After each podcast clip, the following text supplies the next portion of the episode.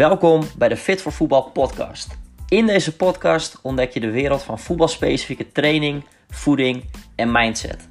Ga luisteren naar informatie en inspiratie hoe jij meer uit je spel kunt halen. Yes, tof dat je luistert naar weer een nieuwe aflevering van de Fit voor Voetbal podcast.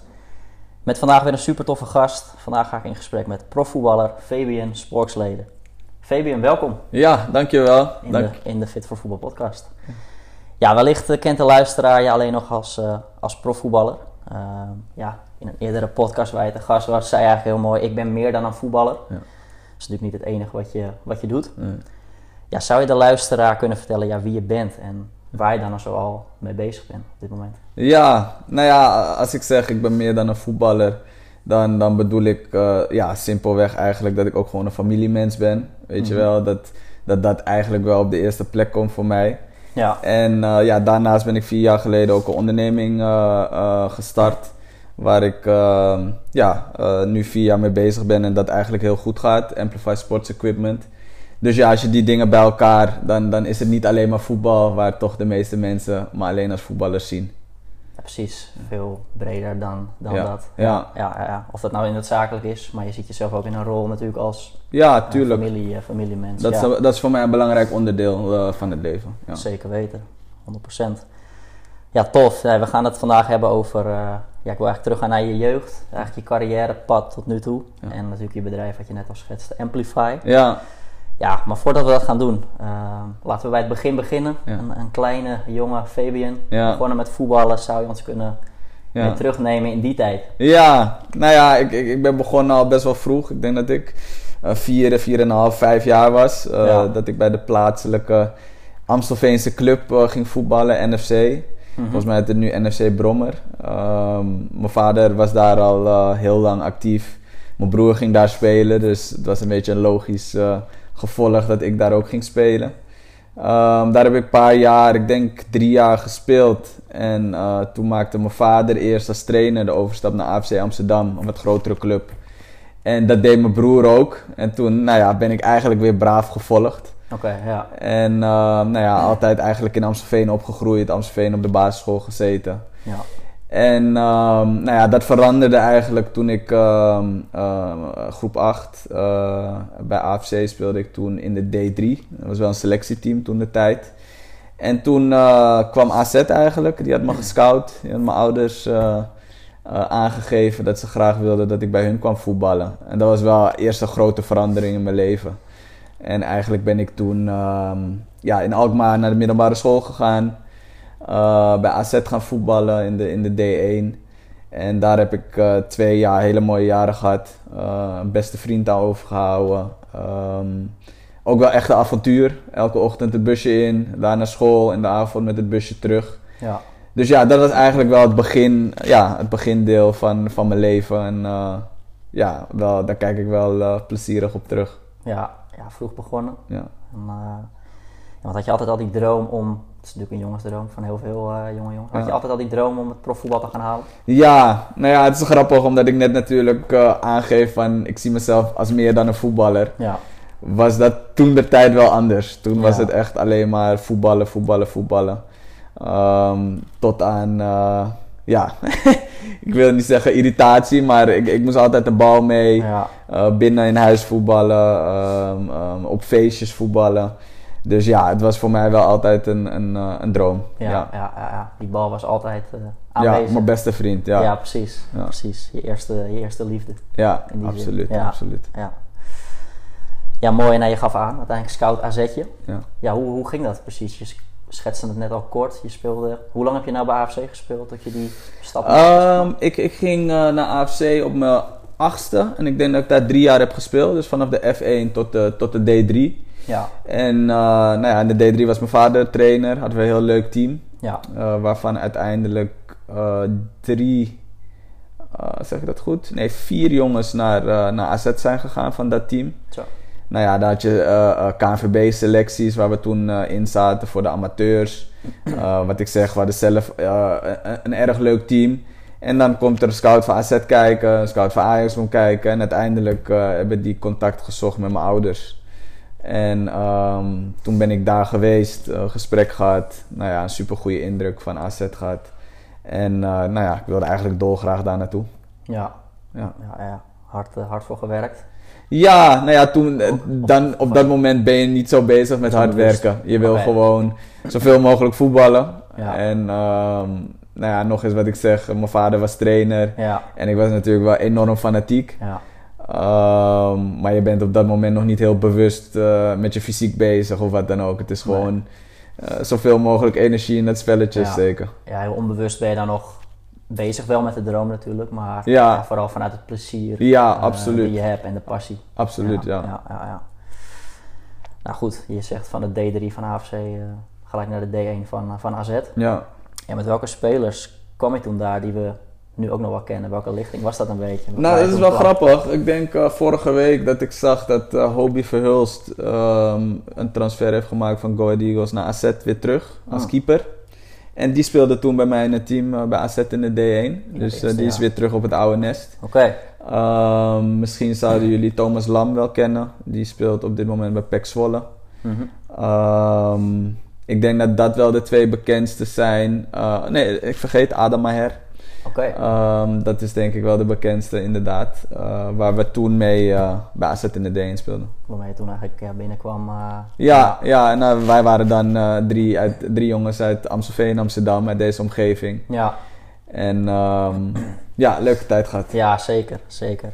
Ja, wat blijf je dan het meeste bij uit, uit die tijd eigenlijk bij AZ voor het eerst bij een BVO? Wat, wat blijf je nou het meeste bij? Nou ja, nog eens wat ik zeg, het was wel echt een avontuur. Omdat, ja. uh, weet je, je bent 11, 12. Um, je gaat voor de, naar de middelbare school, wat al een, een stap is natuurlijk. Mm. Maar dan ga je ook nog in een hele andere omgeving. Um, maar je bouwt wel echt een, een band op met, met jongens, weet je, met wie je dagelijks in dat busje zit. Aantal gasten die dan bij je in de klas zitten en ook voetballen bij AZ. Ja dan, dan deel je wel die ervaring samen. En dat, dat samen uh, eigenlijk, uh, dat delen, dat is me wel het meeste bijgebleven. Ja, precies, ja. veel vrienden gemaakt. En ja.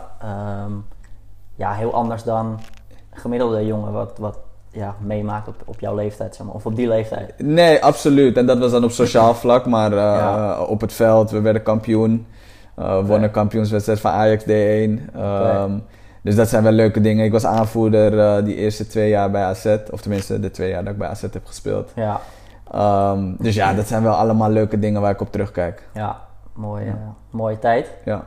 Want hoe lang heb je bij, uh, bij AZ gespeeld? Twee jaartjes. Twee jaartjes. Ja. Toen maakte je alweer een mooie stap naar, naar Ajax, hè? Ja, ja. Ik, ik kom natuurlijk uit, uit deze omgeving. Um, ik zeg altijd, mijn hele familie woonde zo wat achter de arena. Ja. Dus, dus toen Ajax kwam, was het niet per se direct een makkelijke keuze. Omdat ik heb gewoon uh, hartstikke mooie tijd bij AZ gehad. AZ mm. was op dat moment gewoon nog niet waar het nu is. Want ik ben nu ook op het complex geweest. En nu is het echt uh, uh, een geweldige club geworden. Maar toen was dat verschil in mijn ogen nog best wel groot. En dat in combinatie met dat ik weer in Amstelveen naar de school kon. En, en lekker dicht bij mijn familie kon zijn. Ja. Um, Ajax had altijd mooie buitenlandse toernooien. Um, hele ta talentvolle lichting. Dus dat waren allemaal wat dingen waarvoor, waardoor ik toen voor, die, uh, ja, voor, die, uh, voor dat heb gekozen. Ja, precies. Je zegt grote verschillen. Als je het vergelijkt met nu. Wat, ja, wat was dan het grote verschil wat je toen zelf merkte? Je was toen nog wel... Hoe oud was je toen? Um, ik was uh, 13, 13, werd 14 dat jaar. Ja, ja faciliteiten. Vooral Weet je, als je, als je op de toekomst komt. toen de tijd was het nog het lood bij AZ. Ja. Um, trainers waren top. Uh, dat was echt uh, maar gewoon uh, gym, ja. nog eens kleedkamers. dat was gewoon allemaal wel even wat minder dan wat het nu is. Um, nou ja, en nog eens, het was ook gewoon, nou ja, praktisch is misschien te makkelijk, maar ik kom gewoon uit deze omgeving en, en Ajax is dan toch, ja, spreekt heel erg aan. Ja, ja precies ja, waarbij ook veel veranderingen, denk ik. Je zat dan nog ja, in begin puberteit, uh, ja. middelbare school eigenlijk daar ook ja. net begonnen, denk ik, bij AZ. Ja. In die twee jaar. Ja, klopt. Was dat een moeilijke stap ook op dat vlak? Of ging dat alweer heel snel dat je nou ja, ik, ik, daar weer je drijf vond? Ik moet je heel eerlijk zeggen, ik ben best wel een, uh, een, een loner geweest die tijd. Weet je, ik was heel erg op een gegeven moment bezig met voetbal. Want nou ja, waar we het net over hadden, toen ik nog heel jong was, ben je niet zo bewust ermee bezig. Maar op het moment dat je naar AZ gaat, ja, word je steeds meer bewust Ja. van, weet je, je zit elke week in het stadion met de seizoenskaart. En Ja. dan heb je wel door waar je naartoe wilt. En ehm, dat zorgde er bij mij wel voor dat, ja, dat ik wel een beetje tunnelvisie had. Dus die stap ook, ook ehm, van, van de middelbare school hier naar Amstelveen. Ja, mijn broer zat daar. Meer had ik niet nodig qua vrienden. En, Ja. en weet je, ik, eh, ik deed mijn ding. Ik haalde goede cijfers en, en dat was prima. ja, dus wel heel erg op jezelf. eh, Ja, heel erg op mezelf. Ja, vanuit gewoon wel het doel van het belangrijkste is dat ik eh, fit en, en lekker kan voetballen. Ja. En, en natuurlijk wel gewoon mijn ding doen op school. Mhm. Maar eh, het chillen was voor mij eh, eh, ja, op zich niet eh, een waar ik heel erg mee bezig was. Nee, nee, nee, nee. Ja, natuurlijk veel voor moeten doen. Ja. Om natuurlijk ook daar te blijven. Maar Ja. ook, ja, wat je zegt. Maar het was ook Ah. gewoon, ik vond het het leukste om daarmee bezig te zijn. Ja, dus je ziet het ook niet per se. Natuurlijk, je moet er dingen voor laten. Maar zo heb je dat nooit echt ervaren. Omdat je gewoon die... Die, pe- die periode sowieso niet. Omdat Nee. we hadden nog eens we hadden een, een hele leuke lichting bij Ajax. Ehm, ehm, dus ik zie dat ook gewoon wel heel erg als vrienden. Het Ja. was toen ook wel een vriendenteam, ook al was het heel erg competitief.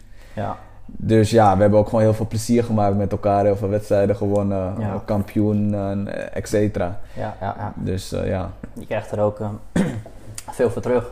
eh, wat je zegt. Ja. ja. als ik kijk waar ik allemaal ben geweest, eh, in het buitenland, qua toernooien. Ja, ja, is het gewoon een geweldige ervaring. ja, zeker.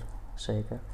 Nou, je zegt fantastische lichting. Ja. Eh, heb je daar een paar voorbeelden van? Van ook weer namen waar wat ik net al uh, Eh, n- nou ja, toen de tijd. ehm, ja, weet je, ik, ik kwam toen bij Ajax in een team terecht. eh, dat ook heel erg eh, bij, bij eh, de jeugdteams van Oranje zaten. Ja. Eh, wat ik zeg, we werden vaak kampioen. Nou ja, ik denk eh, spelers die misschien bekend zijn nu, Davy Klaassen. Eh, Stefano Denzel speelt in de Serie A eh, met Mitchell Dijks. Ehm, nou ja, Joel Veldman is natuurlijk nog bij Ajax. Nou ja, dat waren eigenlijk de lichtingen 1993, 1992. Ehm, ja, die uiteindelijk eh, het wel ver hebben geschopt tot Nederlands elftal eh aan toe. Ja, zeker. Ja. zeker. Ja. Wassim Boei is Oh ja, redelijk vroeg vertrokken naar Juventus. Ja. Dus, ehm, maar die speelde toen ook altijd bij ons, Leslie de Sa. Dus ja, we hadden heel veel, we hadden heel veel leuke, eh, eh, talentvolle spelers. ja, En, en vooral ook, eh, wat ik zeg, ehm, we waren ook eh, gehecht aan elkaar. ja, precies. Echt een, eh, een, vrienden, een Ja, vriendengroep. ja, absoluut. Ja, inderdaad. Dat was toen uiteindelijk dus in de A1 denk ik ook onder, eh, onder Frank de Boer. Was Ja. dat die jaar inderdaad. Ja. Volgens mij had Ajax TV toen ook een mooie, mooie serie daarvan van gemaakt, toch? Ja, klopt. Volgens Ja. mij heeft, die, heeft mijn vader dat wel bewaard, ja. Ja, precies. Ja. Dat kan ik in ieder geval nog goed herinneren. Ja. Ik daar inderdaad naar keek, inderdaad met Denswil, eh, Veldman, eh Ja. Klaassen. ja. Wat echt een, een hele goede lichting was. ja inderdaad. de Denen kwamen er op een gegeven moment bij. Boilers, eh, Fischer, Oh ja.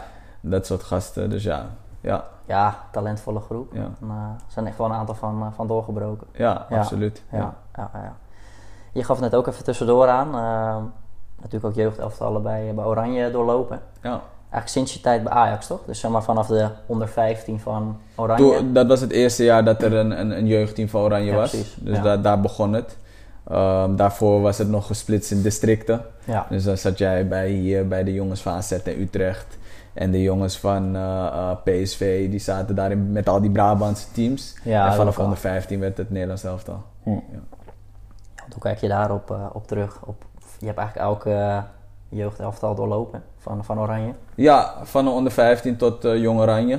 Ja. En ja, en hetzelfde eigenlijk wat ik net al zei, weet je. Als ik er nu op terugkijk, dan is het gewoon eh, ja, wel een voorrecht dat ik dat heb me- mogen meemaken. Ehm, weet je, al die buitenlandse trips, eh, het volkslied zingen. Ja. Ik was regelmatig aanvoerder, dus was natuurlijk ook eh, iets waar ik trots op ben. En ja, weet je, ik denk dat dat gewoon ehm, ja, ervaringen zijn waar je gewoon eh, die je met, met je mee moet nemen. Ja, Ja. zeker. Zeker. Ja, ook een heel mooi eh, moment, denk ik, waar ik even op wil, eh, wil inzoomen. Nou, na vijf jaar in de jeugdopleiding bij Ajax, volgens mij eh, maakte hij in 2012 eh, je debuut Ja, in het, in het betaald voetbal. En eigenlijk vrij snel in die periode ook gelijk je Champions League debuut ja. tegen Real Madrid. Ja. Ja, kan je iets vertellen over ja, gewoon die dag, hoe dat ging in, in aanloop daar naartoe. Wanneer hoorde je dat van oké, je zit erbij, hoe, hoe ging dat? Ja, nou ja, dat was uh, de wedstrijd tegen Real Madrid was denk ik de derde wedstrijd dat ik bij de selectie zat. Ja. Um, op dat moment hadden we dat weekend gewonnen van Twente. een hele belangrijke wedstrijd. Dus um, het was zo van oké, ik ga er niet vanuit dat ik bij de selectie zit, maar we hebben gewonnen, dus geen reden om te veranderen. Precies, ja. En nou ja, ik bleef op dat moment gewoon meetrainen en ik hoefde, maandag speelde Jong Ajax. En meestal als je een beetje ertussenin zat, dan moest je met Jong Ajax meetrainen voor je ritme. Ja. En ik hoefde niet mee te spelen, waardoor ik al dacht van, nou ja, dan blijf ik dus bij het eerste. Ja. Waardoor ik wel goede hoop had dat ik, dat ik bij de selectie zou zitten.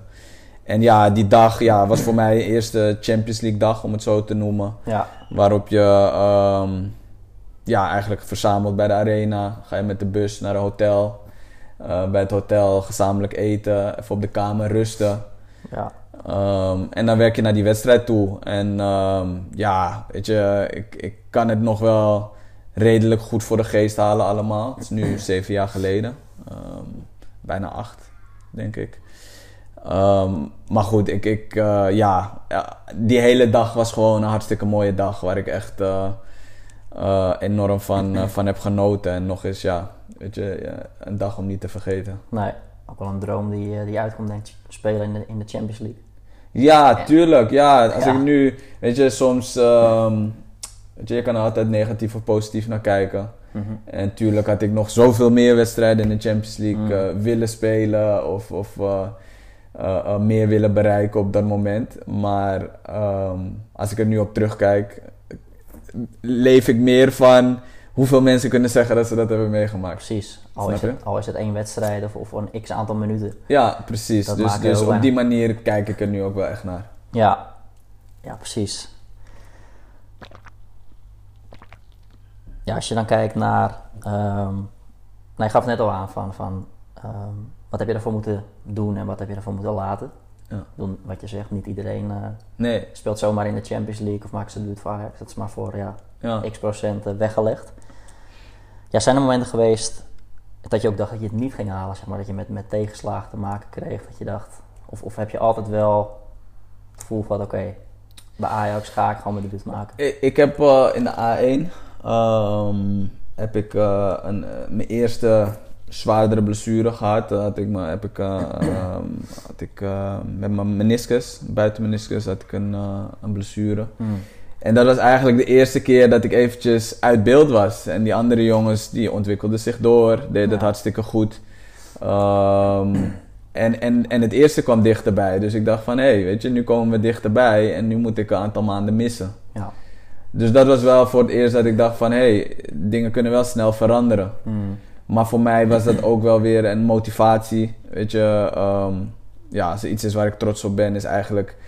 Ik, ik heb het nooit echt gratis gekregen. Ik heb wel altijd keihard gewerkt. Weet je wel, ik heb wel nooit met de pet erna gegooid. Nee. Weet je, als we tien keer moeten opdrukken, moeten we tien keer opdrukken. Ja. En, en dat is wel iets waarvan ik zeg van hé, hey, um, je, hebt die, je, je hebt dit zelf gedaan. Snap je? Dus, dus ik heb wel altijd moment. Uh, op dat moment nog het gevoel gehad van, weet je, als ik, als ik er gewoon alles aan blijf doen, dan, dan gaat het goed komen. ja, het gaat gewoon gebeuren. Ja, Die, die overtuiging had je gewoon, Ja, eh, absoluut. gewoon zelf. Ja.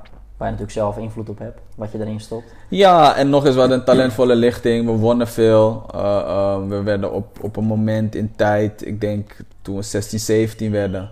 Nou, dan als Ajax, uh, van de Ajax-jeugd, uh, wordt dan al redelijk snel onder de aandacht gebracht. Ja. Dus dat zie je ook. Nou ja, daar ga je ook zelf steeds meer in geloven dat het kan. En um, ja, op zich gebeurt dat dan gewoon natuurlijk. Snap Ja. je? Dat je er vertrouwen in krijgt en, en echt dat als doel hebt. Ja, precies. Gewoon, boem, dat is het doel. Ja, Ja. ja.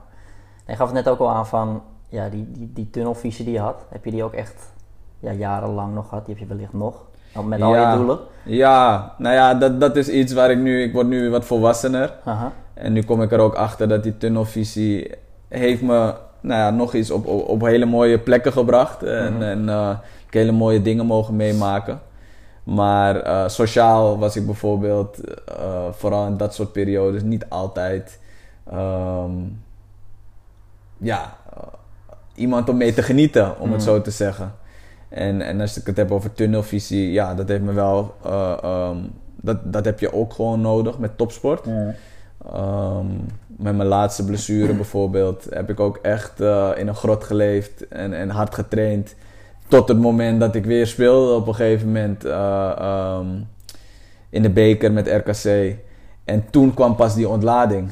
Weet je wel, Ja. omdat ik echt gewoon mezelf niet de kans gaf om er te veel over na te denken. Ik moest gewoon trainen, trainen Ja. en, en nog eens trainen. En ehm, dus, dus die tunnelvisie kan ik nu wel wat meer plaatsen. Het is goed. En een topsporter heeft dat ook wel nodig. Ja. Alleen, ehm, ja, het hoeft, het hoeft niet ten koste te gaan van je, van je ja, sociale leven, om het zo te zeggen. Nee. Nee, want dan als je Of hoe sociaal je zelf bent, moet ik precies eigenlijk ook zeggen. die sociale ontwikkeling Ja. naar anderen toe. Ja. ja, want je zat toch rond een leeftijd, eh, uiteindelijk natuurlijk ja, 15, 16 jaar, eh, Ja. wellicht 18 jaar. Dat toch wellicht mensen in je omgeving of op school eh, uitgaan, voor het eerst gaan drinken, et cetera. Hoe ging je daarmee om? Kijk, je had natuurlijk die tunnelvisie, maar Ja, en, je- en ik, ik moet, moet je eerlijk zeggen dat ik nooit echt die drang heb gehad. nee. En, en ik moet je zeggen, het hielp heel erg dat we zo'n eh, ehm, hecht team hadden.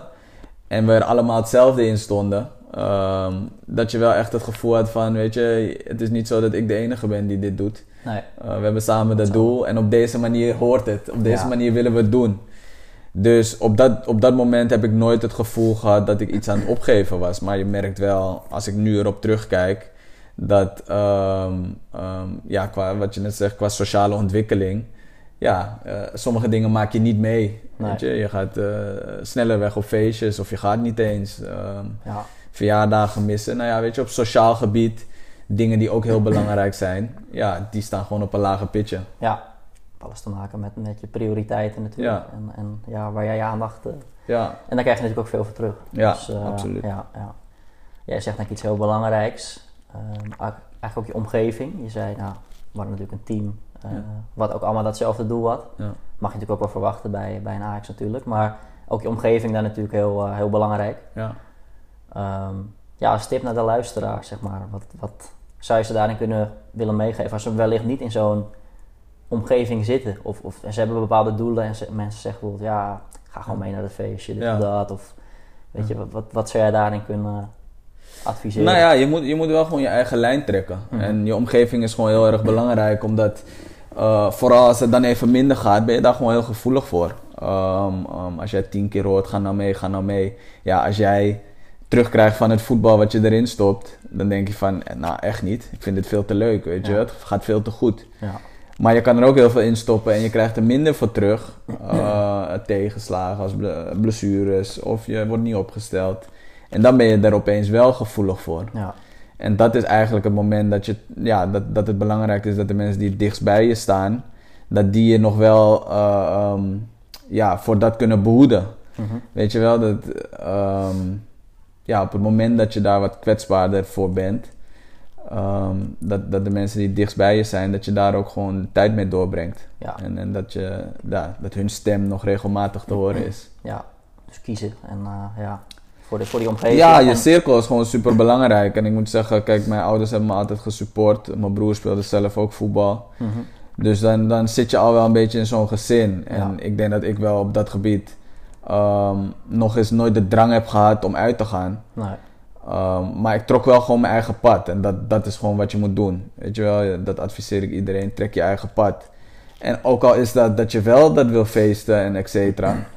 Dan, dan is dat nog steeds iets. Alleen dan moet je er wel bewust voor zijn wat je kwijtraakt. Uiteindelijk is dat gewoon een keuze. Het kost een prijs. Ja, tuurlijk. Ja, ja, ja. Ja, ja goede, goede tip. En inderdaad, ja, omgeving is echt key daarin. Ja. Eh, je cirkel, wat je mooi zegt. Ja. Ehm, dus ja, kies ook wijs daarin van wie je in die cirkel ook weer toelaat. Als je Ja, een bepaalde tuurlijk. doelen hebt natuurlijk. Ja, en misschien heb ik makkelijk praten, want wat ik zeg, ik heb gewoon eh, geweldige ouders. Ja, Die, waar, ja, waar ik eigenlijk ehm, de adviezen, de tips eh, ehm, in zulke periodes dat het misschien even niet lekker loopt, weet je, dat zij gewoon heel erg dicht bij mij waren. Eh, maar ik kan me voorstellen dat niet iedereen dat heeft. nee, En daarom zeg ik, is het ook gewoon belangrijk om, om je eigen plan te trekken. En, en gewoon wel weten wat je wilt. Weet je, neem een neem een rolmodel. Of weet je, kijk hoe iemand anders het doet. En probeer dat op te volgen. Ja. Ehm, ja, ik denk, dat het, ik denk dat het gewoon tweeledig is. Uiteindelijk heb ik ook geleerd dat je wel open moet staan voor adviezen en wat anderen zeggen. Mhm. Maar je moet ook gewoon je eigen pad, want uiteindelijk ben je zelf verantwoordelijk waar je terechtkomt, snap je? En dat moet je wel gewoon leren. Zeker, zeker. Ja, mooie, mooie tip naar de, Ja. naar de luisteraar. Ja. Ja. want heb je daar ook in mis zien gaan bij wellicht andere jongens die wel superveel talent hadden, maar dat je dacht, ja, die lieten zich toch leiden daardoor. Ehm, nou ja, ik, ik had bijvoorbeeld een, een jeugdspeler bij AZ, eh, dus dat is al, al wat langer terug. Ja, Die eigenlijk op dat moment echt een van de beste was. Misschien wel de beste. Maar de- die je toch zag van, ja, die was toch redelijk snel afgeleid. Eh, ehm, ehm, ging misschien al wat meer uit. eh, had alcohol een beetje gevonden. En dan denk je wel van, oké, dan krijg je de vraag, waar was je gekomen als je misschien wel wat meer ervoor had geleefd? Ja, En, en dat, dat maak je natuurlijk wel af en toe met jongens mee. Hoewel ik moet zeggen, in mijn Ajax-periode ehm, beseffen 90% wel van... Wow, weet je, ik ben nu hier. ja. Ik kan me beter alles gewoon er- ervoor doen Ja. en, en laten. Want ja, die kans krijg ik misschien niet meer. Nee. Snap je? Nee, precies, precies. Dus je hebt het wel inderdaad gezien dat je dacht van ja, die laat zich toch daardoor leiden, maar ook Ja. inderdaad weer omgeving, want ja, Ja, als je kijkt inderdaad naar jullie, eh, jullie lichting. Ja, en ook gewoon dat je, dat je waarde hecht aan, aan dingen die je uiteindelijk niet helpen met je voetbalcarrière, weet je. En daar bedoel ik mee toch eh, het, het, het stoer vinden om, om met bepaalde kleding te lopen. Dus daar ook gewoon ja, veel energie in steken. Ja, Ehm, externe dingen. weet je, je, ja. krijgt, je wordt natuurlijk toch een beetje... eh, je, je bent toch die, die jongen die bij AZ speelt of die jongen die bij Ajax speelt. Dus is het leuk om bij, met groepjes te zijn. Is het leuk om buiten te hangen, want ja, jij bent de populaire jongen. Ja, Nou ja, als je dat belangrijk vindt, ja, dan, dan kan dat ten koste gaan van je rust. Of dan kan dat ten koste gaan van eh, je voeding of noem maar op. ja, Dus ja, dat, ja, mijn vader heeft geleerd van het is niet dat het niet kan, maar doe het dan met mate, snap je? En laat je niet eh, te veel meenemen. precies, precies. Laatst ook een, eh, ja, mooie post over gemaakt. Dat is een voorbeeld uit de roeiwereld die hier heel mooi bij aansluit. Van die roeicoach. Ja. Die moest volgens mij naar een Olympische Spelen of een WK, ik weet niet meer precies. Maar van bij elke handeling die je eigenlijk doet, moet je zelf de vraag stellen van maakt het de boot sneller? Oké, ja. Weet je wel, ga ik nu naar dat feestje en ik ga alcohol drinken, maakt de boot sneller? Nee. Dus nee. dan zou je natuurlijk kunnen vertalen naar voetbal van... Ja. Ja. maakt het mijn boot, maakt het mijn lichaam Ja. sneller of sterker voor die belangrijke wedstrijd in het weekend? Ja, ja, ja, Dus dat goed. is eigenlijk, eh, Dat, is die, dat is toch een hele goede vraag. Ja. Ik onthouden. Ja, precies. precies. Nee, tof. We zijn een beetje afgedwaald, maar dat maakt natuurlijk niet, eh, niet uit, want superveel, eh superveel waarde, denk ik net. Ja. Ehm, dus dat is tof. Ehm, we waren bij je tijd bij, bij Ajax natuurlijk. Ja. Daar natuurlijk superveel veel meegemaakt. Nou, we waren bij je debuut in, in 2012. Ehm, ja, uiteindelijk ben je toch weer bij, in Jong Ajax gaan spelen. Zeg maar Ja. na je debuut en toen ben je toch weer aangesloten bij, eh, bij Jong. Ja, ja, ik heb eh, eh, na die wedstrijd die ik in het eerste heb gespeeld, was ik uiteindelijk ook nog geen officiële speler van het eerste. Hm. Ehm, ja, toen de resultaten, wat ik zeg, als de resultaten goed zijn, dan heb je het gevoel van, oh, hij gaat niet veranderen, ik blijf erbij. Maar als ze minder zijn, ja, dan, dan weet je dat je als jonge speler misschien weer een stapje terug moet doen. Dus toen eh, heb ik mijn wedstrijden weer gespeeld eh, eh, voor Jong Ajax. Zelfs voor de A1 eh, in, de, in de Next Gen Series. als dispensatiespeler. En ik moet zeggen, ik, ik had nog steeds die tunnelvisie. Ik was gefocust. Ja, Ik, weet je, je weet dan weer waar je naartoe wilt. Ja. Ehm, ik, ik was fit, ik voelde me sterk. Dus op zich, op dat moment had ik nog steeds een heel goed gevoel over. Weet je? Je, Ja. je hoeft niet direct in de basis te staan. Je hoeft niet direct alles te moeten spelen. Ehm, maar eigenlijk, ja, in 2013 eh, heb ik wat te maken gehad met blessures. En ehm, ja, toen, toen verdween Ajax 1 een beetje uit beeld Mhm. voor mij. ja. Ja, die, dat vind ik wel mooi dat je zegt van... Het kan ook denk ik een valkuil zijn. Zodat je denkt, oké, Champions League. Ik ben op dit podium. Ik Ja. heb hier gespeeld. Ik speel eh, nou, tegen namen zoals Ronaldo bijvoorbeeld. Ja. Maar je werd toch weer inderdaad teruggezet in die zin tot een jonge Ajax A1. Maar toch inderdaad gewoon die focus blijven houden. Ja, Ehm, nou, uiteindelijk ja, werd die stap toch weer groter. Het bewoog een beetje van je weg af, Jan. ja. Nou, uiteindelijk ben je dus verhuurd aan, aan Willem II. Ja. Ehm, ja, hoe, hoe was dat na al die jaren? Ah, hoe zag je die stap weer? Had je dan toen weer die tunnelvisie, wat een beetje een rode... Ja, zeker, zeker. Ik zag het wel echt als een uitdaging. Ja. Ik zag het wel als een uitdaging. Uh, Willem II, Eredivisie, waren net gepromoveerd. Ja. Uh, toch wel goed gevoel overgehouden, de gesprekken met de trainer. Alleen ik kwam net terug van, van zes, zeven maanden revalideren. Ja. En um, ja, dat viel me zwaarder dan ik had gehoopt. Dat, dat terugkomen naar mijn oude niveau. Mm. Uh, wat kleine terugslagen gehad. Ja. En um, uiteindelijk um, was, mijn, uh, was het voor mij een nadeel dat Willem II heel goed presteerde dat seizoen. Mm. Um, waar je ziet dat als je ja, wedstrijden verliest of het minder gaat, dat je wat sneller wisselt. En zij presteerde gewoon naar behoren. Boven, eigenlijk boven, uh, boven verwachting. Ja. Waardoor ik op dat moment niet meer in dat team kwam. En ja, dat was gewoon zonde. Ja, ja zonde eigenlijk dat ze zo goed draaiden voor jou persoonlijk. Voor mij persoonlijk, ja. ja. ja. Ja, hoe kijk je nu terug op die, uh, op die tijd bij, bij Willem II? Op dit moment zie ik alles als leerzaam. Ja. Weet je, kijk, ik, tuurlijk, ik heb uh, eigenlijk vanaf, vanaf het moment dat ik uh, van AZ naar Ajax ging, heb ik heel veel keuzes gemaakt die heel veel invloed hebben gehad op de richting waar ik op ging. Ja. En, en natuurlijk is het leuk om af en toe te discussiëren van was dit een goede keuze, was dat een slechte keuze. Maar uiteindelijk nu, alles is leerzaam. Precies. Ja. Elke keuze bepaalt die koers weer. Ja. Ja,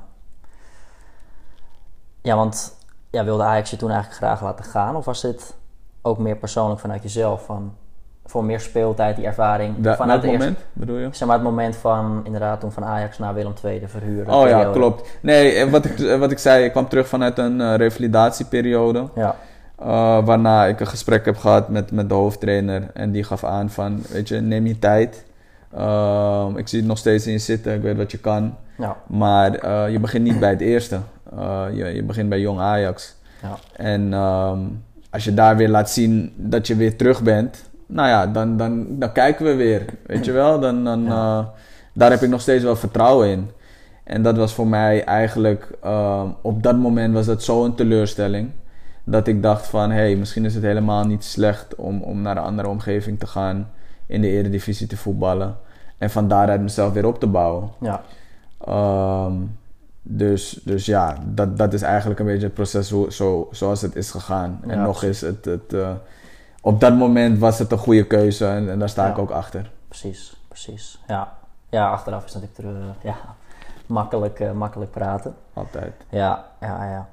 Nou, uiteindelijk, want hoe lang heb je bij Willem II die verhuurperiode? Een half jaartje. Half Omdat ik toen uh, vanuit de revalidatie naar een half seizoen weinig spelen. Ja, Um, stond ik toen echt wel op een, op een kruispunt van hé, hey, uh, ik moet weer wedstrijden gaan spelen. ja, Uh, linksom of rechtsom. En um, nou ja, uh, weet je, ik, ik, ben gelovig, ik ben christelijk. Ik wist dat dat, ik wist dat, dat het geval was. En, en Jaap Stam belde me op dat moment eigenlijk precies toen ik, toen ik voelde dat ik dat nodig had. Met de vraag als ik, als ik bij Jong Ajax wilde komen spelen. Op dat moment um, actief in de Jupiler League. En ja, ik zag dat echt als een uitweg. ja. Dus weer terug, uh, ja. Terug bij Ajax, Bij Ajax. Uh, in een, in een uh, juist bekende omgeving. Um, met als ik gewoon mijn ding doe, dat ik in ieder geval aan mijn minuten kom op gewoon op een, op een goed niveau. Ja, ja precies. Nou, uiteindelijk, um, nou ja, dus terug naar Jong Ajax. Um, uiteindelijk is je contract toen niet verlengd bij, bij Ajax. Hè? Was je eigenlijk transfervrij. Ja. En toen kwam eigenlijk je, ja, je eerste stap naar het buitenland. Ja. Zou je daar iets over kunnen vertellen? Hoe, hoe dat ging? Ja, um, eigenlijk was, was dat voor mij uh, um, toch wel het, ja, het einde van een hoofdstuk. Weet je, mijn Ajax-periode liep op zijn einde. En dan, dan ga je toch nadenken van wat is er de afgelopen jaren, wat voor achtbaan is dit geweest. Ja, Um, en eigenlijk toen was het voor mij al van, hé, hey, als er wat, wat moois voorbij komt, weet je, denk er niet drie keer over na. Weet je, als er een mooi vo- avontuur voorbij komt, moet je het pakken. Want ja, ik had al gezien, die blessures kunnen zomaar roet in het eten gooien. ja, Dus, dus um, op dat moment uh, uh, uh, met Chievo Verona was dat een club waarvan ik dacht van, ik ga er gewoon voor. En um, ik ga dat avontuur gewoon aan. En, en dat uiteindelijk, ehm, vooral het eerste half jaar, ik wel gewoon een mooie tijd daar heb gehad. Ehm, kwam ik gewoon een beetje in de knoop met dat ik wedstrijden moest gaan spelen. Ja. Omdat als je buiten beeld bent, dan, dan ja, kom je gewoon niet vooruit. Nee. En dat op sportief vlak was dat gewoon ehm, ja, eh, teleurstellend voor mij. En, en best wel moeilijk ook. Omdat ja, je wilt gewoon voetballen. Ja. Dat is het leukste natuurlijk. Zeker. Ja. Maar ook, ook op die periode super leerzaam. Weet je, ik, ik heb de taal eh, toen der tijd ja. geleerd en, en sprak ik redelijk. Nu is het weer wat minder geworden. Ja, ja. Maar ehm, ook de manier van trainen, eh, tactiek, ehm, eh, hoe ze het beleven. Daar heb ik wel gewoon ja, veel van geleerd. Ja, want wat zijn dan echt de grote verschillen met Nederland, wat jij persoonlijk hebt gemerkt? Ja, ze zeggen wel vaker, weet je, daar zit wat meer schaken. Mhm. Weet je wel, eh, tactiek. En, en dat heb ik ook wel echt gezien, weet je, op trainingen. Dat, dat de tactiek werd getraind vanuit je positie, eh, looplijnen. Ehm, dan heb je toch al heel veel het gevoel dat het uitgedacht is. En terwijl het hier ehm, ook natuurlijk gewoon eh, ehm, over de tactiek wordt nagedacht en, en over looplijnen, is het hier toch ook wel op een gegeven moment, nou, weet je, maak een actie, eh, ga op je gevoel af. Ehm, doe wat verrassends. Mhm. En, en ik wil niet zeggen dat dat daar niet verrassend is, maar er is wel, het is wel heel erg uitgedacht. Ja, precies wel minder vrij bedoel je dan voor je gevoel? Minder vrij, Ja. ja, ja, ja. Ja. Oké, nou jij zegt eh, uiteindelijk daar weinig gespeeld. Ehm, niet je debuut gemaakt uiteindelijk in de Serie A. Nee, Nee, nee? Nee. nee. Ja, uiteindelijk ja, wilde zij jou weer door gaan verhuren. Ja. Kan je iets vertellen over die, ja, dat proces eigenlijk? Hoe, hoe ging dat? Zeg maar, je, je was daar. Nou, Was het was eigenlijk hetzelfde als een jaar daarvoor eh, met, Mhm. met, bij Willem II. Ja, Eh, ik wist dat ik gewoon weer minuten moest maken en, en dat, dat heb ik ook gewoon aangegeven. Mhm. Ehm, waarop zij in Italië, wat, wat natuurlijk nog steeds lastig was met een beetje taalbarrière eh, om elkaar, om goed te communiceren. Maar in ieder geval was het duidelijk dat zij wilde bepalen eh, waar ik terecht zou komen. Mhm. En dat duurde vrij lang. En, en eh, op een gegeven moment heb je wel het gevoel van, nou, weet je, zij hebben er toch belang bij dat het goed met me gaat, dus dat, dat zit wel goed. ja. En uiteindelijk ehm, ja, hebben ze me toen naar een club gestuurd waar ik op dat moment eerst dacht van, nou weet je, ik ga daar een halfjaartje eh spelen, genieten van het voetbal. En, en dan kom ik gewoon weer terug. Ja. Maar dat bleek echt ehm, ja, lastiger te zijn dan ik, dan, ik, dan ik had gedacht. Omdat ik eh, op een niveau eh, terecht kwam en ook qua faciliteiten. ehm, qua manier van eh, met elkaar omgaan. waar ik gewoon niet, eh, ja, me niet thuis voelde. En dat was wel lastig. ja. Dat was een Serie C-club. Dat was een Serie C-club, ja, inderdaad. En ehm, dat was een club die, die, die ook nog niet... eh, weet je, je hebt ook in Serie C-clubs ehm, die redelijk bekend zijn. ehm, die, die misschien zijn gedegradeerd net. Maar dit was echt een, een, een kleine club. Ja. Ehm, de vierde club van Rome. Ja, op zich zegt dat niet veel als je AS Roma en Lazio Roma hebt. Maar Nee, nee, ja. maar eh, ja, het, het was gewoon, ik, ik kwam ergens terecht waar ik, waar ik nog niet was geweest en waar ik heel veel moeite had om, eh, om eh, aan aan te passen. ja. Was het dan voor het eerst eigenlijk in je leven of voetbalcarrière dat je je niet op je gemak voelde in je omgeving? Ehm, nou, ik voelde, me, ik voelde me niet daar op mijn gemak, nee. Dat had gewoon ook te maken met gemis van het voetbal. Ja. Omdat ik gewoon geen wedstrijden speelde. En ehm, aan de andere kant, eh, als we terugkomen op tunnelvisie, heb ik daar ook ehm, vaak genoeg dat ik alleen naar de gym ben gegaan, dat ik bleef trainen, dat ik allemaal toch wel ja, eh, die tunnelvisie had van, weet je, ik ga hard werken, want uiteindelijk gaat er toch iets komen, weet je wel. Uiteindelijk moet ik toch klaar zijn als, er, eh, als, er, eh, als ik de kans krijg of, of wat er ook op mijn pad komt. Dus dat ik dat die periode volgehouden is juist eens een van mijn trotse momenten eigenlijk. ja. Die overwinning op, je, op jezelf. Ja, dat ik het daar heb volgehouden, want daar was het wel, eh, daar was het wel het moeilijkste. Ja. ja. Want hoe hield je jezelf dan toch ja, week in week uit gemotiveerd, die, die tunnelvisie onder, dat is natuurlijk een mooie test in die zin. Ja, hoe, hoe hield je jezelf toch gemotiveerd? Ehm, ja, ik heb zoveel mooie momenten gehad met de voetbal. En het enige wat ik wilde was nog meer mooie momenten creëren. Mhm. En het gevoel om gewoon niet, dat het niet aan mij ligt. Ik kan nu ook tegen jou zeggen, kijk, eh, ehm, tuurlijk, ehm, ik kijk altijd wel naar mezelf en pak wel mijn verantwoordelijkheid. Maar dat ik nu kan zeggen van, nou, eh, als ik jou die omgeving laat zien, of die trainer, of, of hoe het eruit zag, ehm, zal je ook weten van, oké, het had daar heel erg veel mee te maken. En ik wilde gewoon voorkomen dat ik zou zeggen, nee, ik heb het zelf laten lopen. Ja. En dat was wel altijd voor mij de motivatie. Dat ik dat, Ja. ja, weet je, het bekende, je moet jezelf in de spiegel aan kunnen kijken. Ja. Gewoon dat het niet aan mezelf lag. En dat was wel eh, de motivatie. ja. Je hebt altijd gekeken naar waar heb ik zelf invloed op. Ja, absoluut. Natuurlijk, ik ben nu hier met Ja. deze faciliteit, Ja. met deze club. Ja. Ik heb inderdaad ook iets over gelezen qua ja, corruptie. eh volgens mij een familielid of iets runden het. eh, Ja. Dat, dat soort Ja, dingen. Ehm, ja, heb ik inderdaad gezien. Maar jij kijkt eigenlijk heel erg al van, oké, wat kan ik er zelf aan doen? En, en dat komt gewoon later weer op mijn pad, dat ik gewoon hier beloond voor voor dat werk wat ik er nu in stop. ja, ja, en ik wil niet zeggen dat ik de hele tijd heel positief was. Want eh, Nee. het, het, het riep, het schreeuwde aan alle kanten van het gaat eh, eh, niet zoals ik wil. Ehm, alleen, ehm, ik heb wel altijd, nou nog eens, ik heb zoveel mooie momenten daarvoor meegemaakt. Ja, Dat de motivatie om, om nog meer van die momenten te creëren was gewoon, zorgde voor, eh, ja, zorgde voor de motivatie. ja. Ja, je zegt dat dat zorgt voor de motivatie. Nou, deze podcast gaat inderdaad ook over ja, eigenlijk informatie en inspiratie, hoe je meer uit jezelf, maar ook uit je spel kunt halen.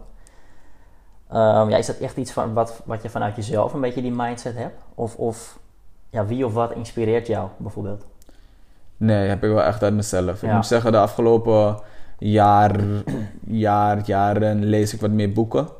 En eh, probeer ik ook ehm, wat meer te zoeken in, in, in nou ja, nog eens succesvolle eh, sporters, succesvolle ondernemers. Om daar een voorbeeld aan te nemen. Mhm. Maar toen de tijd verdiepte ik me daar niet in. Het was wel echt iets gewoon van mezelf. Zoals ik in, zo, hoe ik in elkaar zat. Ja, dat komt echt eh, Ja. vanuit jezelf. Maar je zoekt nu wel wat meer inspiratie. in- in Absoluut, absoluut. Het, het inspireert enorm om te lezen dat hoe andere eh, succesvolle sporters of ondernemers uit een bepaalde periode zijn gekomen. Ja. Hoe ze een bepaalde periode ehm, hebben meegemaakt.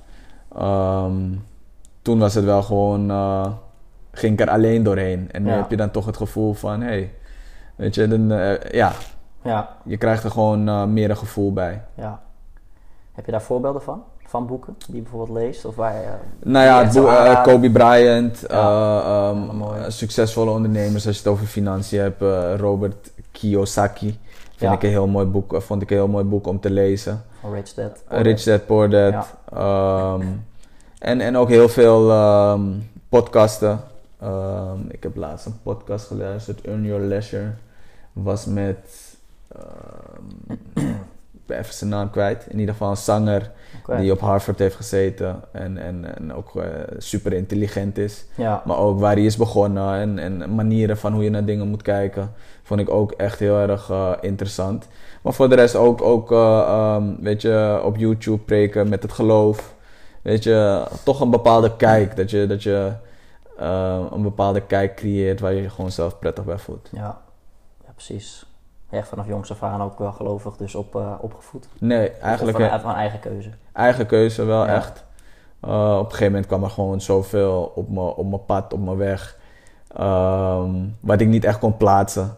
En dan komen er wel mensen op je pad. Eh, Jeffrey Sapong, Eno was bij Ajax. Ja, Ehm, en dat vond ik interessant. Hoe hun met dingen omgingen, hoe hun tegenslagen ja. eh, aangingen. En, en, en, en naar die jongens heb ik toen wel echt geluisterd. En, en ook heel erg veel van geleerd. En zo ben ik er een beetje eh, ook zelf heel erg eh, nieuwsgierig naar geworden. ja. En dat inspireerde je ook weer. En, en een soort houvast van...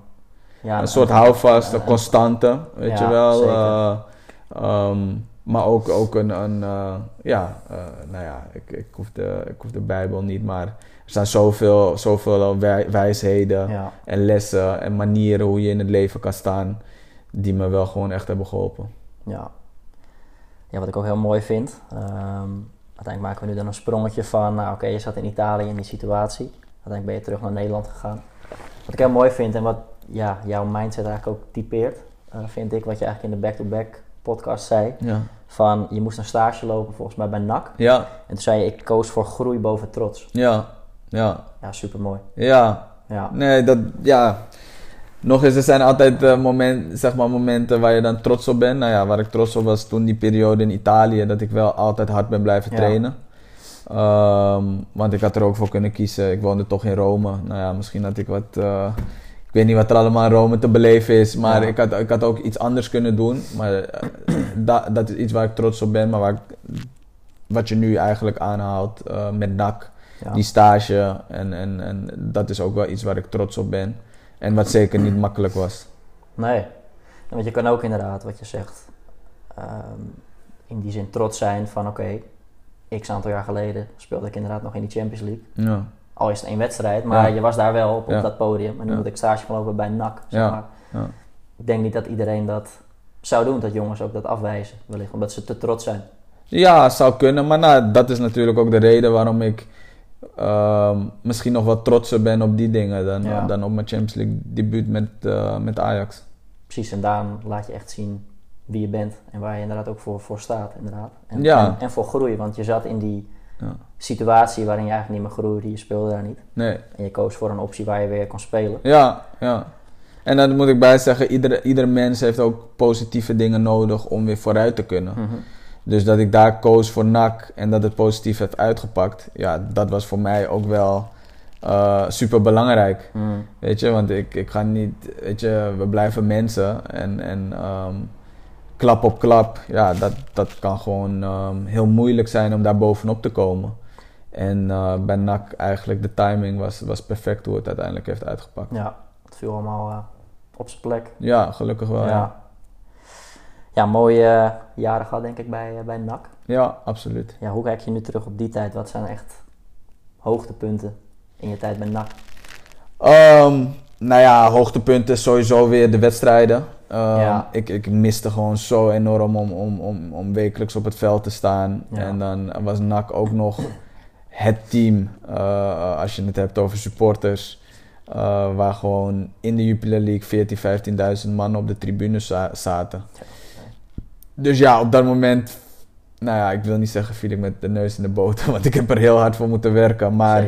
Ehm, ja, het, het paste wel op dat moment. Ja. Want het was precies wat ik nodig had. Ja, En ik zeg ook altijd van vanaf die periode ben ik eigenlijk nog meer ervan gaan genieten. Eh, elke keer als je dat trappetje naar boven liep en het veld opliep en, en, en dat lied dat ze zingen. Ja, dat maakte ik wel heel bewust mee nu. ja precies. Ja. En ja, de mooiste momenten, eh, ja, de promotie. ehm, ehm, dat ik weer terug was in de eredivisie, wat uiteindelijk dat doel was eigenlijk sinds ik bij Ajax weg was.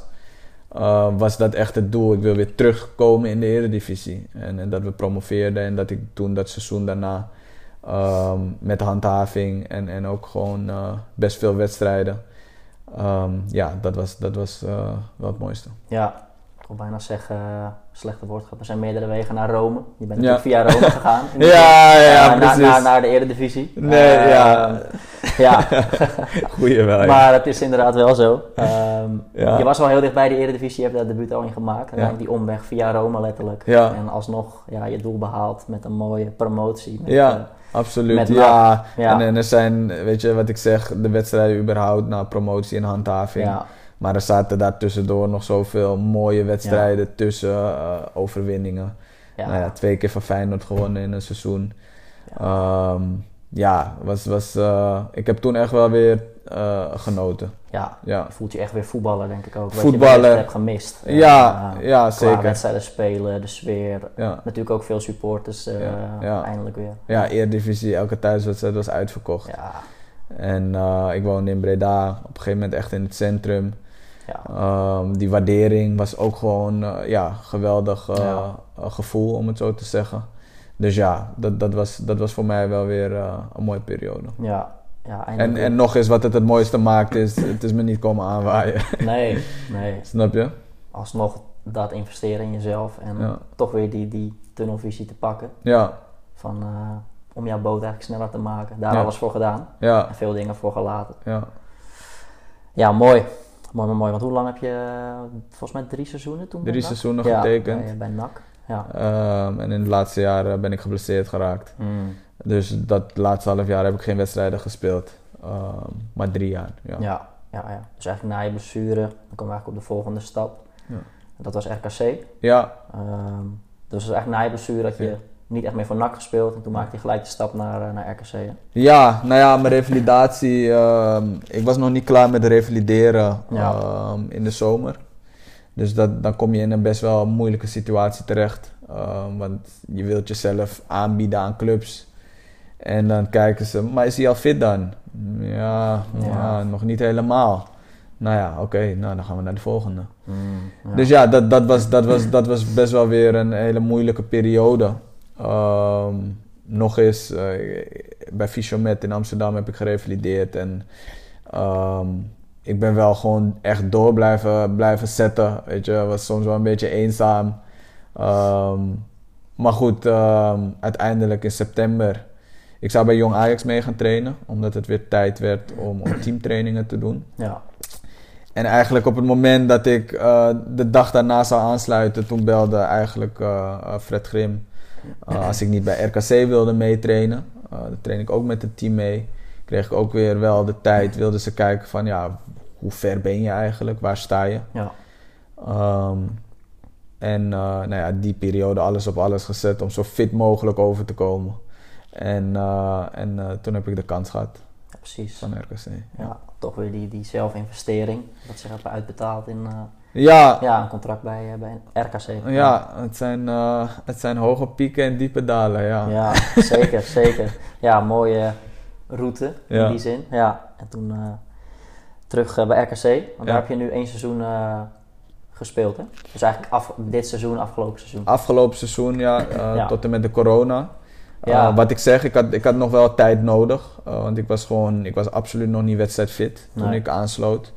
Ehm, en eigenlijk eh, op mijn broers eh, verjaardag, eh, 30 oktober, eh, mocht ik voor het eerst weer in de beker eh, spelen tegen Heracles. En eh, nou ja, dat was ook een super, eh, eh, super mooi moment voor mij. Ja, Ehm, en sindsdien heb ik eigenlijk, ik denk, 7, 8 wedstrijden nog gespeeld tot aan de corona. ja, Ehm, en die corona gooide roet in het eten. Ja, ja heel gek einde. Eh, ja, van, van je eerste jaar en zoals het er nu ook uitziet, eigenlijk je enige jaar bij, bij RKC. mijn enige jaar bij RKC. En Ja. ja, ja eh, weet je, ja, ik kan, kan er heel veel over zeggen, maar eh, geen goede timing. Nee, nee, Nee. nee, nee. Ja, dan komen we eigenlijk bij het, bij het nu. Ja. Op dit moment ben je natuurlijk eh, ja, transfervrij. Ja, Ehm, ja, hoe ervaar je dat nu, zeg maar? Je gaf het al in de intro aan, je bent met veel verschillende dingen bezig. Maar ja. kijk, uiteindelijk, je bent 26. Je wil eh, nog wel even meegaan eh, in het profvoetbal natuurlijk. Ja, hoe, er- Absoluut. hoe ervaar je dat nu, zeg maar? Het, het transfervrij zijn. Nou ja, wat ik eigenlijk het meeste ervaar voor mezelf is dat ik nu wel er beter mee om kan gaan dan bijvoorbeeld de afgelopen jaren dat Ja. ik een beetje onzekerheid had. Ehm, het, het- het- die onzekere periodes, dat kan elke transfervrije speler je zeggen, ehm, is nooit leuk, Nee. om het zo te zeggen. Leuk is wat anders. Uh, maar ik sta er wel rustiger in, weet je. Wat komt, dat komt. Ja. En ehm, nou ja, wel weer de mindset van... ik moet er gewoon voor zorgen dat ik fit ben wanneer er wat komt. Ja. En ehm, ja, dan gaan we het zien. Ja, precies. Dus gewoon ook weer, waar heb ik zelf invloed op? Ja, Ehm, ja, of een clubje nu ja, wel of niet wil, daar ligt wel extern. Ja. Maar wat kan je er zelf aan doen? En dat is inderdaad die fysieke fitheid. Dat als ze komen, ja dat ik er klaar voor ben. Ja. precies. Precies. Ehm, ja, je hebt natuurlijk eerder in het buitenland gespeeld. Kort avontuur. Zou je daar even nog voor openstaan voor het buitenland? Absoluut, Ja. absoluut. Ja, ik, eh, ik moet je eerlijk zeggen, ik sta open voor, voor, voor heel veel Ja, eh, dingen. Ehm, weet je, dat het zo is geëindigd met de corona vind ik wel jammer. Want de Ja. Eredivisie was voor mij gewoon wel ehm, weer een mooi podium om op Mm. te spelen. Ehm, maar dat neemt niet weg dat ik, eh, dat ik ook best wel weer het avontuur zou willen aangaan. En eh, Ja. uiteindelijk is het nu eh, pakken wat je pakken kan. ja precies. Dus waar... Waar er wat te halen valt, daar zal ik te vinden zijn. Ja, precies. Ja. Daar, daar sluit je je graag aan. Ja. Ja, tof. Ja, als we nu terugkijken, we hebben nu eigenlijk een beetje je route besproken. Echt vanaf de kleine Fabian 4, 4,5 jaar wat je zegt, tot, tot aan het heden eigenlijk. Ehm, nou, je zegt ik zie alles als een les, hoe je er nu op terugkijkt. Ehm, maar als je dan toch terugkijkt, ja, wat zou je een 16-jarige Fabian met eigenlijk de kennis van nu als advies willen geven? Oh, de 16-jarige Fabian. Ja, dat is zo moeilijk om te zeggen. Pittige vraag, denk ik. maar, Toevallig, mijn vader eh, vroeg me gisteren. ehm, toen, ik, toen ik 16 was, toen kon ik mijn eerste contract tekenen bij Ajax. En ik kon ook naar Chelsea op dat moment. Hij zei. Fabian, als, je- als je nu die keuze had, wat zou je nu doen? En toen zei ik heel snel van... Ja, ik denk dat ik wel naar Chelsea zou gaan. ja. Weet je wel? En toen zei ik: Nee, wacht even, wacht even. Want daar heb ik geen Champions League gespeeld. Ja. Of misschien wel. Weet je, het, het is allemaal Ja. ik, ik, ik sta gewoon achter mijn keuzes die ik heb gemaakt. En ik zie het nu gewoon meer als een rijkdom. Wat ik allemaal heb meegemaakt. Ehm, dus ja, een, een 16-jarige, maar eigenlijk stond ik er zo. Ik, maak je keuzes en sta erachter. Precies. En, en, en geniet, van, geniet van elk moment. Mhm. En, en doe hetzelfde eigenlijk wat je altijd hebt gedaan. Van zorg ervoor dat je gewoon eh, alles wat in jouw macht ligt, dat het daar niet aan ligt. Ja. Ehm, want dat gaat ervoor zorgen dat ik nu hier rustig zit zonder, eh, zonder mezelf eh, voor mijn kop te slaan elke keer dat ik er niet alles aan heb Nee. gedaan. Of, of dat ik het ergens heb laten liggen. Nee. Ehm, en en dat, dat wil je toch wel als mens hebben. Weet je wel, dat je niet eh, met heel veel spijt eh, ergens op terugkijkt. Nee. Nee, inderdaad. Dus altijd je, inderdaad jezelf daarop eh, Ja, ja, op, op terug kunnen kijken van oké, ja. elke keuze die ik maak heb ik gewoon zelf gemaakt. Heb ik zelf gemaakt en ik heb alles wat in mijn macht lag, Ja. dat, dat heb ik eraan gedaan. Precies, precies. Ik denk ook wel een beetje de rode draad in dit gesprek. Van Ja. van, ja die focus, je eigen keuzes en, Ja. en het als les zien. Ja, En niet als een verkeerde keuze. Nee, Want absoluut juist niet. door wellicht een keer links af te slaan waar je rechts had gemoeten, Ja. bij wijze van spreken, ja, Ja. kom je daar natuurlijk in beweging achter. ja zeker. Ja. En dat maakt je toch ook wel een rijker mens. Weet je. We waren Zeker. een weekje weg en iedereen was aan het klagen over de bedden. Maar ik heb in Rome in een bed geslapen. Weet je, ik, eh, weet je eh, uiteindelijk, ehm, weet je, bij Ajax eh, krijg je een Mercedes. Eh, op mijn achttiende reken een Mercedes. Ja. En daar heb ik, eh, nou hoeveel, drie jaar in gereden. Hm. En toen opeens had ik geen auto en toen ging ik weer met de bus. En sommige mensen zullen zeggen van, ja, hoe is het? Maar ik heb juist het gevoel dat dat mij gewoon eh, ehm, een, een brede persoon maakt, snap Ja. je? Dat je je ook kan inleven in mensen.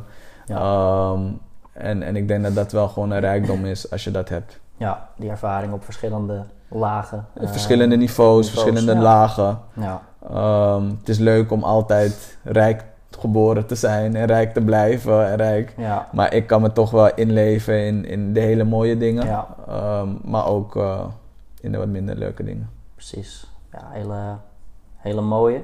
Hele mooie, ja. Oké, nou, we waren nu een beetje in het nu. Ehm, in de intro zei je het al, natuurlijk ook eigenaar van, eh, van Amplify. We maken even een, eh, ja, Ja. sprongetje van eh, natuurlijk de profvoetballer Fabian naar je rol als ondernemer. Ja. Ja, zou je kunnen uitleggen, ja, wat is Amplify precies voor mensen die het wellicht nog niet kennen? ja, Amplify is een onderneming eigenlijk. ehm, waar eigenlijk het voornaamste is, is de recovery eh, voor topsporters ehm, verbeteren, om het zo Mhm. te zeggen. Ja, Uiteindelijk, ehm, nou ja, na, na mijn verhaal gehoord te hebben, eh, vind ik het belangrijk om, om eigenlijk een, een levensstijl naar voren te brengen. Waarin je eigenlijk zelf alles wat in jouw macht ligt te doen om het uiterste uit je carrière te halen. Mhm. Omdat ik denk dat dat de manier is waar je uiteindelijk ehm, terug kan kijken en denken van... Nou ja, ik ben tevreden waar ik ben en ik ben ook waarschijnlijk op de plek waar ik, waar ik hoor te zijn. Ehm, en wij willen daar eigenlijk aan bijdragen met Amplify door eigenlijk de, de producten waarvan ik samen met mijn partner van denken van hey, die kunnen wat toevoegen eh, aan jouw herstel. Ehm, daarbij ehm, zie je gewoon eh, bij ondernemen moet je altijd kijken van is er vraag naar? En heb ik wel echt ervaren, ook met oud teamgenoten, van eh, je speelt steeds meer wedstrijden, ehm, er is steeds meer concurrentie, het wordt steeds fysieker. Ehm, en dus denk ik dat er meer vraag komt naar herstel, zodat je meer kan trainen, zodat je sterker kan worden, ja, zodat je je kansen kan pakken. En eigenlijk dat is de gedachte achter Amplify. Precies, dus ook vanuit die eigen ervaring. Ja, eh, natuurlijk. zeker. Om, om, ja, ja. ja, want ja, hoe is dat dan ontstaan? Je gaf het al kort aan, maar hoe is het precies ontstaan? Je gaf al kort aan een partner. eh, Ja. ja. Nou ja, nog eens wat ik zei, waar ik nu gewoon wel heel erg ehm, content mee ben, is dat je toch eh, de regie in eigen handen neemt eh, in, je, in je leven. En Mhm. ik denk dat, dat iedereen dat eigenlijk moet willen nastreven. en ik merkte bij mij voetbal dat, dat er ehm, in de voetbalwereld ben je soms zo afhankelijk eh, van een timing, dat de trainer en een blessure en dit en dat. En eigenlijk wilde ik een beetje van dat af. Ik wilde iets, iets creëren voor mezelf waar ik eigenlijk gewoon helemaal zelf verantwoordelijk voor ben. Wordt dit een succes of wordt dit geen succes? En ehm, dat is denk ik ook voornaamste gedachte eh, om dat te beginnen. En die, datzelfde gevoel had, had eh, mijn vriend en mijn partner Mark Klok. Mhm. En ja, dan ga je nadenken van hoe kan je dat het beste vormgeven, eh, een onderneming. En ja, dan is het gewoon brainstormen en, en, en kijken met wat voor ideeën je komt. Ja. En, en dat uitwerken en, en kijken als dat aanslaat. En dat is uiteindelijk gebeurd. Ja, precies. Nou, uiteindelijk is het dus inderdaad ontstaan, eh, vier jaar geleden gestart Ja. eh, met z'n tweeën. Ja, zou je wat kunnen vertellen over de producten die jullie dan leveren? Je gaf het al aan, ja, het heeft te maken met herstel. Eh, Ja. Wat had het dan precies in, de producten? Ja, nou ja, als je, als je gaat kijken naar voetbal heb je eigenlijk denk ik twee kanten. Je hebt gewoon het, normale herstel na wedstrijden, na trainingen. eh, wat je nodig hebt om het vol te houden. En, en je hebt te maken met voetbal, eh, met blessures. En ik denk dat we een aantal producten hebben die ervoor zorgen dat je ehm, ehm, dat herstelproces bevordert en eigenlijk preventief te werk gaat. Dus dan heb ik het over producten. Nou ja, de namen zou- kan je op onze Instagram of onze site eh, vinden.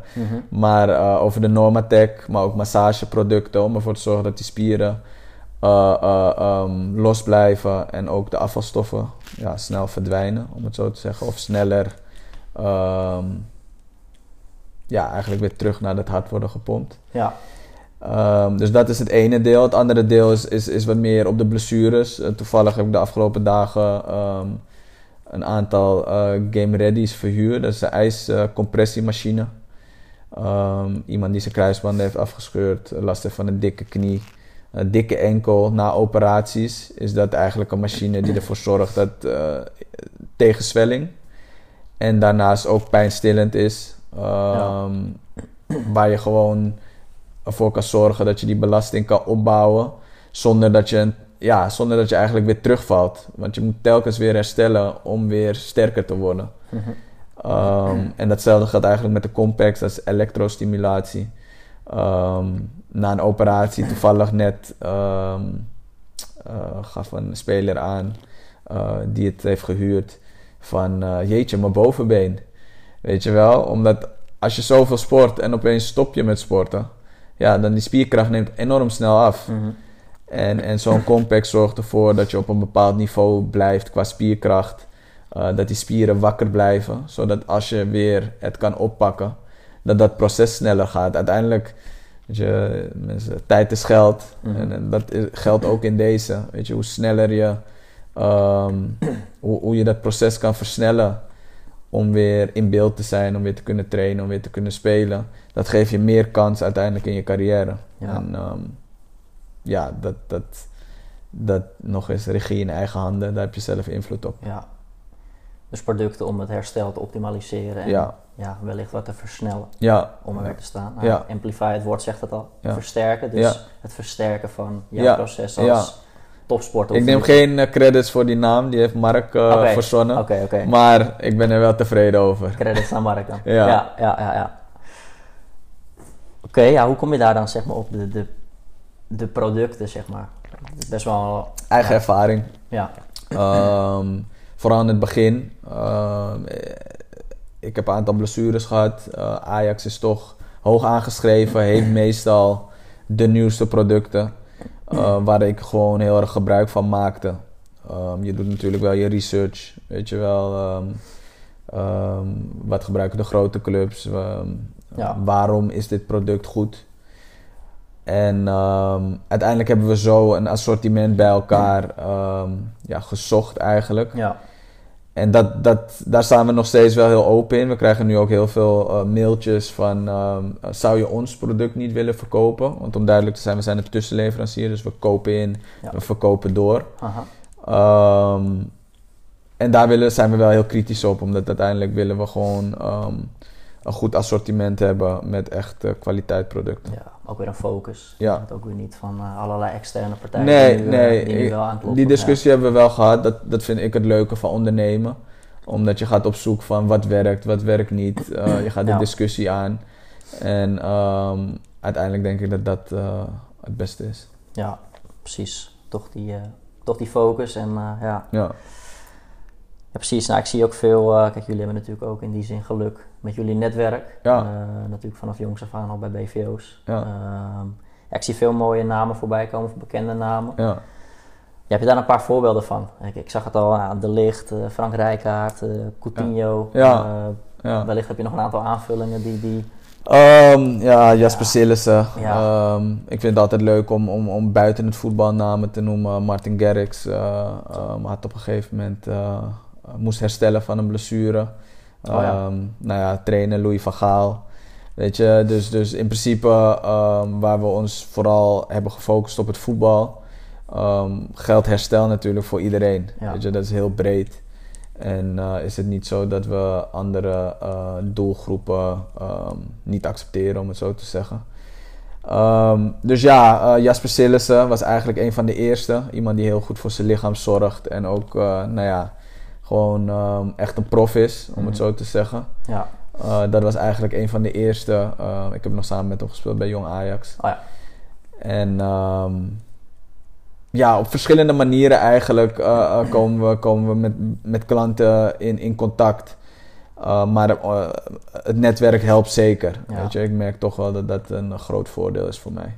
Precies, je begint bovenaan in plaats van ja, onderaan in een uh, Ja, zeker, je kent zeker. en misschien koud moet gaan benaderen. Ja, maar zeker Ja. Hoe, hoe haal je alles uit een klant? Uh, wat Ja. voor marketing uh, gebruik je?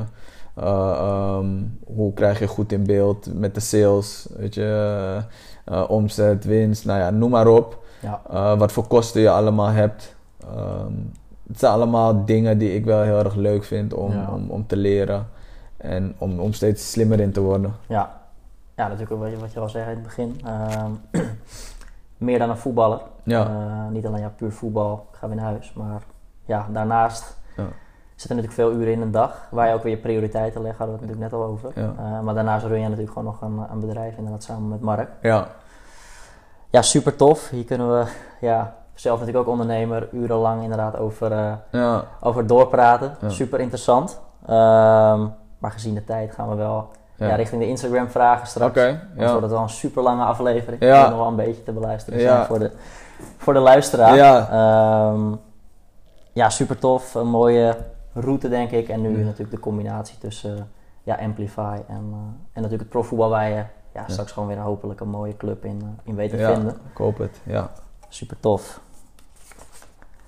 Alright, er zijn veel vragen ingestuurd via, via Instagram. Oké. Eh, je mag er twee uit gaan kiezen. Oké. Dit zijn ze. Ja, Met het kopje Instagram. Zie je Ja. de vragen. Welke vind jij nou tof dat je denkt, die wil ik graag eh, behandelen?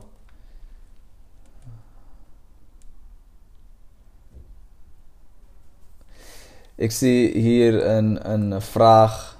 Hoe ga je om als mensen je slecht noemen in voetbal? Mm. En ik vind dat wel een, een hele goede vraag. Omdat ehm, voetbal is eh, denk ik de meest bekeken, eh, populairste sport eh, ehm, nou ja, van de wereld. Ja. En ehm, iedereen heeft een mening. En ik heb daar zelf ook heel veel mee te maken gehad. Ehm, ik denk dat, dat het heel belangrijk is dat je het altijd naar jezelf toetrekt. Ehm, eigenlijk wat ook al wel een beetje als lijn in, in mijn verhaal. Mhm. Weet je, heb ik er alles aan gedaan? En daarnaast ehm, dat je ook gewoon die ontwikkeling, zorg, eh, eh, ehm, in je ontwikkeling kijkt naar van, ehm, ben ik weer iets beter geworden? Niet ben ik zo goed als dat mensen verwachten van mij. Of eh, misschien ben je wel nooit goed genoeg voor de mensen die kijken. Maar het gaat erom dat je ten eerste dat je voor jezelf weet van ik heb er alles aan gedaan. En ten tweede dat je ook gewoon van oké, ik, ik werk heel hard en ik zorg dat ik steeds ietsje beter word. En Ja. daar kan je dan tevreden over zijn, weet je. Daar kan je voldoening uithalen. Ja, Ehm, ja, mooi. Ook een beetje van ga je voor voldaan, voor jezelf, of ga je aan voldoen? Voor Ja. die externe mensen die zeggen dat je dit of dat bent. Nee, precies. maar- Ja, nou ja, dat zeg je mooi. Want dat, dat, is, dat is eigenlijk natuurlijk precies eh, wat het is. Ja, Ehm, maar ik denk dat dat gewoon wel belangrijk is. zeker. Ja. Ehm, ik zie hier een vraag. Wat vind je van de uitspraak meedoen is belangrijker dan winnen? Nou, ik, ik hou heel erg van winnen. ja. En ik speel eigenlijk weinig spelletjes zonder dat, zonder dat er iets te verliezen is. Ja. Eh, afgelopen week was ik met mijn broer en mijn neefje lekker aan het voetballen.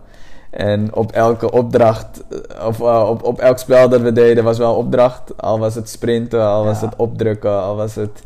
ehm, dus ja, ik, ik vind zelf, als je, als je topsport tenminste wilt bedrijven, dat daar altijd wel een, een, ehm, een, eh, een winnaarsgevoel bij hoort. Ja, Ehm, en, en altijd een, een, eh, ja, een concurrentie en, en een winnaar en verliezer. precies. Dus Ja, je hebt natuurlijk ook gewoon sporten voor je plezier. ja.